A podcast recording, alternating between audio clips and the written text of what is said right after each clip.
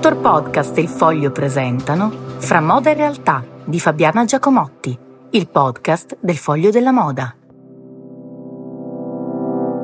Buongiorno, il caffè della mattina si accompagna a una piccola riflessione sulla nomina comunicata ieri pomeriggio a chiusura delle borse di Gianfranco Dattis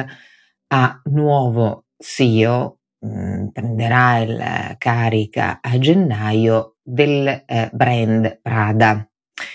Eh, Dattis è stato mh, mm, per diversi anni capo di Dior negli Stati Uniti, arriva da Chloé, dal gruppo Richmond, cioè ha fatto, dove ha girato molti mhmm, posti, molte poltrone all'interno del gruppo appunto di alta gioielleria e orologeria. Poi è passato alla moda appunto Dior e adesso Prada. Andrà ad affiancare, perché ormai la nomina è certa, Andrea Guerra, che sarà invece il CEO del gruppo Prada e la nomina verrà fatta e verrà approvata dal Consiglio di amministrazione alla fine di gennaio. Quindi questo genere di cambio. Quindi è, evidente ormai anche agli occhi di chi non lo, vo- non lo vuole vedere che Miuccia Prada e Patrizio Bertelli sono intenzionati e fanno anche bene, data, è arrivato dire il momento, data l'età, di lasciare le redini, però non ancora del tutto, in una fase di transizione, innanzitutto al figlio Lorenzo, bravissimo, molto in gamba, che si sta occupando da anni delle attività del marketing e soprattutto della sostenibilità. Con molta attenzione ed è molto bravo ed è tutti quelli che gli parlano, gli ho parlato spesso anch'io, ma suoi diversi consiglieri mi dicono è pieno di idee innovative, però anche molto giovane per occuparsi di un gruppo come questo e quindi ci sarà una fase di transizione. Devo dire che questa volontà di passare ad altre attività nella vita a me piace molto.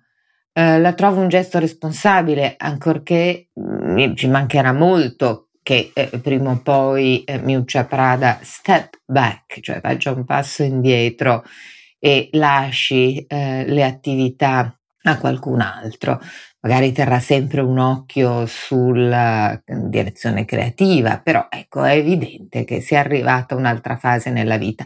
Non tutti vogliono, sono capaci, hanno intenzione di farlo, c'è anche eh, altrettanto eh, interessante, anche perché no, la seguiamo da così tanti anni, le, c'è anche la parabola di Giorgio Armani, che è l'esatto opposto, cioè un'azienda uh, nata non presto, perché aveva già 40 anni quando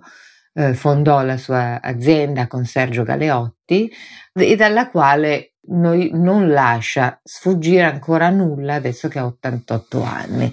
Eh, sappiamo già vagamente tutti che cosa succederà, è sempre una cattiva idea parlargli del post, ma giustamente perché non ne vuole parlare, perché è evidente che lui invece rimarrà alla guida della sua azienda fino alla fine. Quindi mi domando, e magari lo domando anche a voi, che cosa pensiate, quale sia la strada migliore per gestire un'azienda quando